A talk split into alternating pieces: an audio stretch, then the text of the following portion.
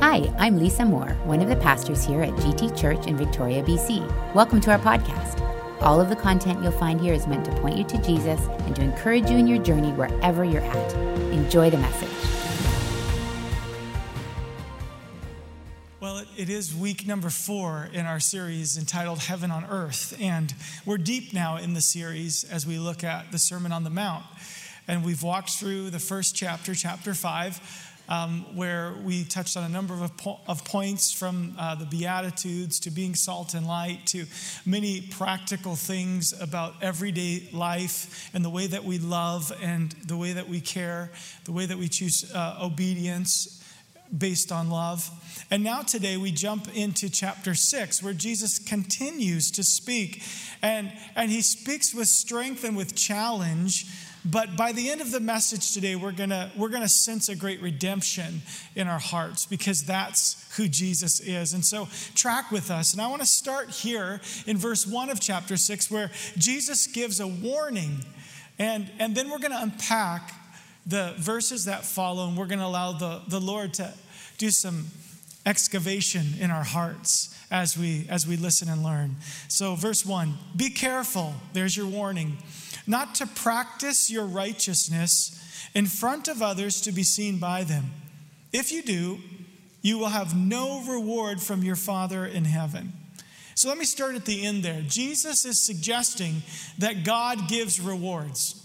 And so, any gospel, any teaching that doesn't allow for room for God to be a God of reward is not teaching the teachings of Jesus, because Jesus suggests that there is reward. Now, the reward may not be what we would suggest it is. It may not be what the Old Testament writings tell us are those rewards, but it's true that Jesus and his gospel promises reward. And I think that's okay. I don't want to miss the reward of God for some other cheap imitation reward. You will have no reward from your Father in heaven. Oh, that's not what I want. Jesus is warning. He's saying, don't practice your righteousness. In other words, don't do the good things that you know to do in front of people. In other words, to be noticed by them, to be admired for them, for people to say, wow, aren't you amazing? Aren't you a great person? So, what is Jesus talking about here? Jesus' message here is not on laziness, it's not on greed, it's not on being idle, all, although those are all things that Jesus warned us against. That's not what he's talking about here. Jesus here is talking to us about motive about what's going on on the inside. In other words, it's about finding a pure motive to accompany your good deeds. It's not about choosing to simply not do good deeds, but it's about having the right motive, a pure motive in doing it. And so Jesus works actually off of an assumption. And this assumption is actually the first challenge to us as we begin the message today. Jesus makes an assumption that we, as followers, as disciples, are people who give, people who pray, and people who fast. That's the assumption. In fact, it says it this way in verse 2 it says, So when you give. In verse 5, it says, And when you pray. In verse 16, it says, When you fast. In other words, what Jesus is saying is these are the actions of Christ followers. These are known as spiritual disciplines for you and me. They are things that we practice that allow this righteousness to be visible in our lives. Now, what Jesus is saying here is that for you and me, it's impossible for us to claim to be followers and yet live a life that doesn't include sacrifice. That's what Jesus is saying here. In other words, I, am going to give, I'm not going to spend all my money on myself. I'm going to pray. I'm not going to spend all my time on myself. I'm going to fast. I'm not going to allow my body to rule over me. I'm going to fast. So, Jesus is asserting here that it's unthinkable to be a disciple of Jesus and avoid the cross. The cross shows up in our discipleship, and Jesus calls us to bear that cross. So, my giving, my praying, my fasting, those are the acts of righteousness that Jesus is talking about in this very first verse. And that to me is quite a challenge. Are these present in my life? If not, then I need to accept the responsibility as a disciple of Jesus Christ to consider how does sacrificial giving, how does consistent prayer, how do times of fasting fit into my life? Well, we haven't even got started, and Jesus is already giving us a very significant challenge. And so that is the precursor, if you will. That's the appetizer. And now let's get into the main course, which is the second challenge. And that's where we find our title. Jesus is talking to us about motive. And the rest of what we're going to be discussing is how Jesus begins to challenge our motives. This message is entitled The Motive test. The motive test. Jesus warns us of our wrong motives. Now, what he means by that is it's not just what I do, it's why I'm doing it. That matters to Jesus. It matters. Jesus asks, Why is it that you give? Why is it that you pray? Why is it that you fast? And, and we're going to make connection hopefully, for each of our lives in this modern context to these ancient words. And so let's start where Jesus starts. What's your motive in giving to the needy? You know, giving to the needy was seen as really the highest and purest righteous act that a Jew could do. In fact, there are ancient rabbis who are quoted as saying, if you give to the needy, that is more important than all the sacrifices you could make in the temple. And so there was this sense of this being truly righteous, to give to those in need. In fact, the Jews use the same word for giving to the needy as they do for righteousness. Isn't that interesting? The Hebrew word is the same word. And so when we begin now with verse 2, you understand the implication of what Jesus is saying. So when you give to the needy, do not announce it with trumpets as the hypocrites do in the synagogues and on the streets to be honored by others. Truly, I tell you, they have received their reward in full. Listen, if your goal is the reward of people, fine, do it publicly. If, your if your goal is, is to be seen as righteous and to be honored by people, then Jesus says, announce your giving with trumpets. Go ahead, like, man, make, uh, there's your reward, but know this there's no other reward. But Jesus has something else to challenge us with. You see, there was this place in the temple that was known as the room of secrets, actually. And that's where righteous Jews would go and they would make atonement for their sins by giving money. That money would be held, and any Jew that had fallen on hard times but was living their lives according to the law, could come to that place and be given that money to meet their needs. It was a secret place. And so Jesus is referencing this when he uses the word secret. Now, this changed over time because it became very clear that that money was a way to garner influence and applause. And so people began to give their money publicly. And this even got worse once they were no longer going to the temple, but they were going to little synagogues. It was like a chapel in every town. And they would show up with their chest and their purple robes and pour out their money. And everyone would say, Ooh, ah, oh my, so great. And Jesus is saying, Be very careful about this. He's saying you should give in a different way. This is what's happening in the world around you right now, but you should do it differently. Verse 3 But when you give to the needy, do not let your left hand know what your right hand is doing, so that your giving may be in secret. Then your Father who sees what is done in secret will reward you. Now, can we just be real? There's absolutely no way for my left hand to not know what my right hand is doing. Why? Because I have a fully functional brain.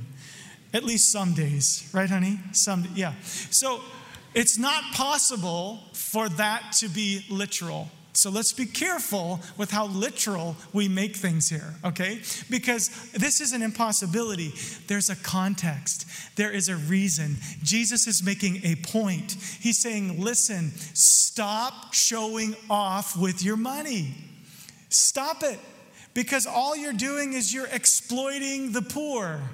You're, you're making yourself look great. You're out there saying, Look at this poor soul. Look at this needy person. I will provide for them. Oh, to the great everyone else, the great applause of everyone else. But I love that we have now leveraged technology in a way that allows us to give completely privately. It's wonderful. You can give online and there, nobody knows. We can all give to Ukraine today, and there's no lineup of the who did and the who didn't. We do it in a different way, and I'm actually really thrilled about that. Online, text giving, all of that. It's easy to give with the right motive, but here's the deal I want to caution you about the secrecy of giving because we can overemphasize that. Jesus uses the words secret very carefully because he's talking about what was going on in the culture and referencing the temple, as I mentioned to you. But we can go too far with this secrecy. And if we give to the needy anonymously, we simply leave our gift and run away, we do miss an opportunity to share God's love. At some point, we've missed the point. Kingdom builders, we fund that together, and it funds Welcome Wagon and hampers and food markets and Cridge and many other things that we do, but we do those ministries face to face on purpose. We do them face to face on purpose so we can share the love of Jesus and we can invite people into a life giving relationship with Him. So don't miss that. Face to face is important. And here's what I want you to remember about this passage the secrecy command attacks wrong motives, not gospel impact. Are you understanding what I mean here? Let's be careful with motive. That's what Jesus is talking to us about. That's why we freely tell the stories of the impact of your giving, because we want to celebrate the gospel at work. Amen? We want to celebrate it. We want to celebrate it together. And so many of you have taken bold steps in the ministry of giving, and you are making a difference. And what a blessing you are. You are being used by God, and we celebrate that with you. Amen? Amen. All right, Jesus continues with his next ask. He says, What is your motive in prayer? What is your motive in prayer? And so let's read the ancient context and make application. Here we go, verse 5. And when you pray, do not be like the hypocrites, for they love to pray standing in the synagogues and on the street corners to be seen by others. Truly, I tell you, they have received their reward in full. Over and over again, Jesus says, Hey, if you do it before people to be seen by them, you've got the reward you wanted. I just find this one, you know, let's just be honest, there really is no issue for us here in Canada with this one. If you stand on the street corner and you're praying loudly, you're just crazy, right? Basically, everyone goes, there's a crazy person. Okay, wonderful, right? It, there is no benefit in our culture to you specifically amongst people in Canada for them to go, wow, you must really love God, they're going to be thinking something else. And, and, that's fine. I just want you to know that. So, how do we apply this to us? Because it doesn't directly apply. Because if it did directly apply, you could simply say, oh, good, okay, I'll never pray outside again. No, no, no, don't miss the point. The application for us could be simply this that maybe our prayers are too much about us, that we pray selfishly a lot we pray about our needs and our concerns, and we fail to engage the world around us and the need of those around us and those who are beyond our reach. And God loves them and cares for them and wants to lead us into that. Maybe it's the way that we worship publicly. Maybe we could talk about that for a minute. Maybe our worship is based on whether or not we like the songs. And if we like the songs, we will worship. If we don't, we'll kind of stand there until it's over. We'll endure it.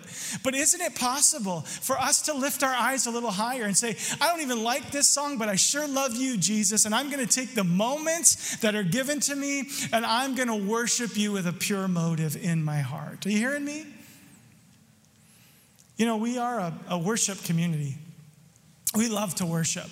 And, and, we love to worship demonstratively. We love to raise our hands, and, and you know what? You're allowed to do that. Feel free, raise your hands. You know, we can even shout hallelujah. I mean, goodness, I know it might seem a little bit crazy, but you can even hop on one foot if you want to. Sometimes these guys down here do that, right? Uh, it's a place to celebrate. We say hallelujah. We shout amen to the preacher. We even clap when we are encouraged by the song lyrics or by the preaching.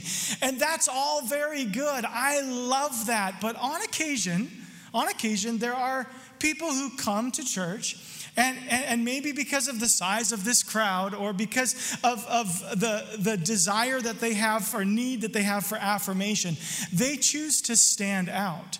They choose to draw attention to themselves happily. And I've been here in this church long enough to see that happen. Maybe you have too. And the reason why I surface this today is because I want to make a distinction for those of you who may be newer to us. We do celebrate demonstratively, but we do it in unity.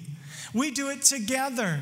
And, and, you know what? GT is a gracious place, it's a loving place, and we can endure an amount of wrong motive, but we certainly can spot it when somebody is there with the wrong motive because it's simply out of sync. And so I think maybe what the Lord is saying is come on, everybody, let's pray prayers that are about other people. Let's worship with our attention on God, not critiquing what's happening or the song choice, and let's move ourselves into that place place where we demonstratively do worship, but we do it with a sense of unity and together. The attention should always be on Jesus. Amen?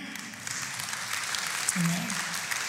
But, but perhaps the greatest application is the pure joy of engaging the power of private prayer with a pure motive. There is power in your prayer, friends.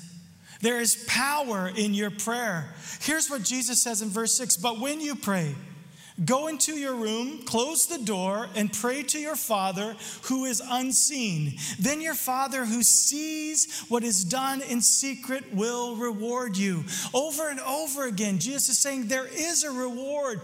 You pray in faith, you pray to a God you cannot see. But what is the reward? What's the reward of private prayer? How about a powerful answer from God? How does that sound? Does that sound like a good reward? Man, why are we praying in the first place? I want an answer from God, and I'll take a powerful response from God. The last thing that I want to do, and the last thing that we should ever do, is exchange faith in God's answer for the reward of man's praise. It's simply not a good trade. If someone offers you that trade, don't take it. Don't take it because God has a reward in his answer for you. And when you pray, Jesus continues, don't, don't keep on babbling like pagans, for they think they'll be heard because of their many words. Again, this is a reference to what happened in temple worship. There were rote prayers that they would pray continually over and over again, maybe not even thinking about what they're saying, just saying it. And, and Jesus says, Don't be like them, for your Father knows what you need before you ask Him. I'm so thankful for that. Your God knows what you need even before you ask. And so when you ask, what's the point here? What's Jesus teaching us? Man, I tell you, he's saying that there's power in your prayers, and that's way better than man's praise. And he's also saying that your simple prayer of faith is all you need. It's not your great words, it's not your eloquence, it's, it's not your exuberance or your length. It's faith in the heart, a simple prayer. When God used Elijah to bring fire from heaven, his prayer was only 60 words long. That's not a long prayer, friends. That's not a long prayer at all. But he said, God, show up in power. Show up in power, and God certainly did. Listen, what's Jesus doing here? He's training you and me for war. That's what he's doing. He's training us for war with this command. Listen, if you and me learn to fight with faith filled prayers, if you go to your prayer closet and you learn to commune with God, if I go to my prayer closet and I learn to commune with God, and then we come together and we pray together with that faith, come on, God is going to move. Amen? He's training us for the time when we battle together. That's why Moses said one might put a thousand to flight, but two, 10,000. And Jesus said, if two or three of you agree on something, you can have what you ask for. There's something about the training that takes place in the secret place. Now, this is not a, an indictment against public prayer. But I did hear one theologian say that public prayers are sometimes the most dishonest prayers. You can fool people, you can get up and look and sound pious. But when you're alone in your prayer closet, you're doing the real work. When you're there with you and God, you're honest, you're vulnerable, you're laid bare before Him, and the good work of God is happening in your heart. And then we come together, and those public prayers actually have a meaning, they have a purpose. So Jesus says, Hey, what's your motive in giving to the needy? What's your motive in prayer? And then thirdly, He says, What's your motive in fasting? And, so, just so you know, there's only one type of fasting in the Bible, and that's going without food. So, so we can be pretty clear that's what the Bible means. Fasting is going without food. And so, here's what Jesus says When, when you fast, do not look somber as the hypocrites do, for they disfigure their faces to show others that they are fasting. I just, Jesus is funny. I mean, this is hilarious. Uh, can you imagine this? Like, here comes the guy who's fasting. Oh, disfigured faces. Oh, I'm so hungry. Oh, I mean, that's hilarious if you think about it. Do people actually do that? Well, I've never seen it, but that's like my 12 year old after school. Oh, I'm so hungry, right? It's actually hilarious. Like, Jesus is funny. He's funny and he's teaching a funny thing here. These guys actually disfigure their faces and hold their bellies and drag their feet, you know. I mean, it's a really funny picture. And that's what's, what Jesus is saying. Truly, I tell you, they have received their reward in full. What reward? I have no idea. Maybe it's pity. Poor guy. Look how look how miserable you are. I mean, where is the reward? But somehow that's the reward reward. And here's what Jesus says about fasting. But when you fast, put oil on your head. I mean, style that hair. Come on, curl those bangs. Put that eyeshadow on. Come on, somebody. The red lipstick and the nice dress, right? Why? Why? Because something's going on here. When I do this, I, it's not going to be obvious to others that I'm fasting, but only to your Father who is unseen. And your Father who sees what is done in secret will reward you. Do you, do you see the common thread in what Jesus is saying? Get our eyes off of people, get our motive pure, and our eyes on Jesus, our eyes on the Father. Again, this is not a common problem in our culture. I mean, lots of people aren't fasting at all. But I just want to say to you, there's a rich experience for you in fasting. This is a hard sell. You know what would be really great for you? Stop eating. This is a hard sell, and I get it. But can I, can I just suggest to you that fasting is an incredible gateway into resetting your motive? It really is. This whole thing about motive, this might be the key for some of us. Because all of a sudden, it's simply not about anything else but coming into that place where you're saying, God, I crave you more, more than anything else. More than food today, I want you, Jesus. I'm hungry for you. The joy in fasting is that I have this freedom over the control that my flesh always wants to place on me. I get robbed at times because of the attention that my flesh longs for. I want to tell you, in the, in the uh, small amount of fasting that I've done in my life, I'd say, you know, the, the times where the Lord has been the most clear with me is in those times where I have pushed away from the cravings of my flesh and drawn into Him.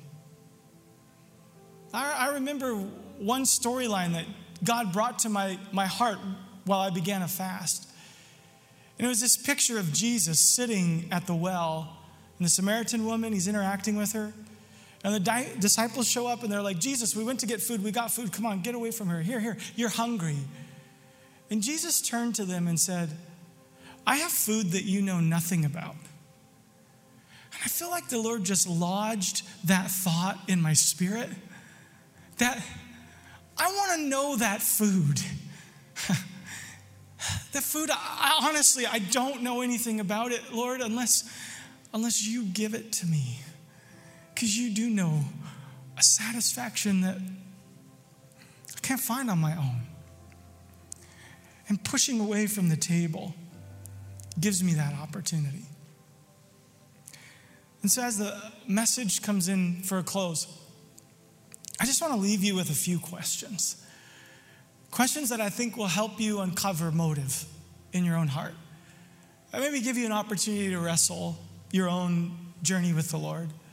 So I ask you these questions and just ask you to reflect. And then we're going to get to our Redeemer in just a minute. Question one Does your behavior change when the applause fades? I mean, when no one's looking anymore, or when you're not in charge anymore and somebody else is? Or is your need for recognition fueling your engagement with others? Do you crave popularity and influence? When you serve others, do you keep score? If the answer is yes, then it's possible that your eyes may be in the wrong place. It might be important for you to consider how you can get your eyes on Jesus. And I know that might sound like bad news, but here's the good news Jesus reveals our darkness so that he can fill us with light. That's the point. That's the redemption that we live in. Jesus always redeems, and right motives come when Jesus comes. And so let's invite him to come. You see, he had one motive, friends love. And you want to find a pure motive, share that one with Jesus. Jesus says, Come on and abide in me, and you'll bear much fruit. Let my love cover you. Let my love surround you and, and, and let your giving, let your prayers, let your fasting be motivated by love. And I want to give you something practical, a next step that we can do together here. Over this the next week, I I want to declare, if you will, a fast, a time of prayer, and a time of generosity for the nation of Ukraine. It has nothing to do with you or me directly. It's a perfect way to practice love as our motivation. Would you join me this week? Would you be one who gives something to help those people? They really need it. Would you pray with us? Maybe even on Tuesday morning or Tuesday at noon, you can tune in if you're somewhere else. Or would you at least take some time and say, I'm going to pray specifically for God's help in the nation of Ukraine with my church? And, and whether it's a meal or a day or an elimination of certain foods, could we express a fast to the Lord to say, God, hear us? We're praying with the motive of love. We're asking that you would reach people. He loves us, and He has enough love to share. Let's let that love be our motive and our motivation. Pray with me. Heavenly Father, I just thank you for your word. God, it's just so rich. And at times we miss it. I pray today that Jesus, you would speak to us by your Spirit. Make these words fresh for us. And oh God, capture us. Capture us with the pure motive of love. And, and let us with joy take steps in our spiritual journey take steps in these spiritual disciplines and grow in a place of genuine love for you. We thank you, God, that you hear us today. In Jesus' name, amen.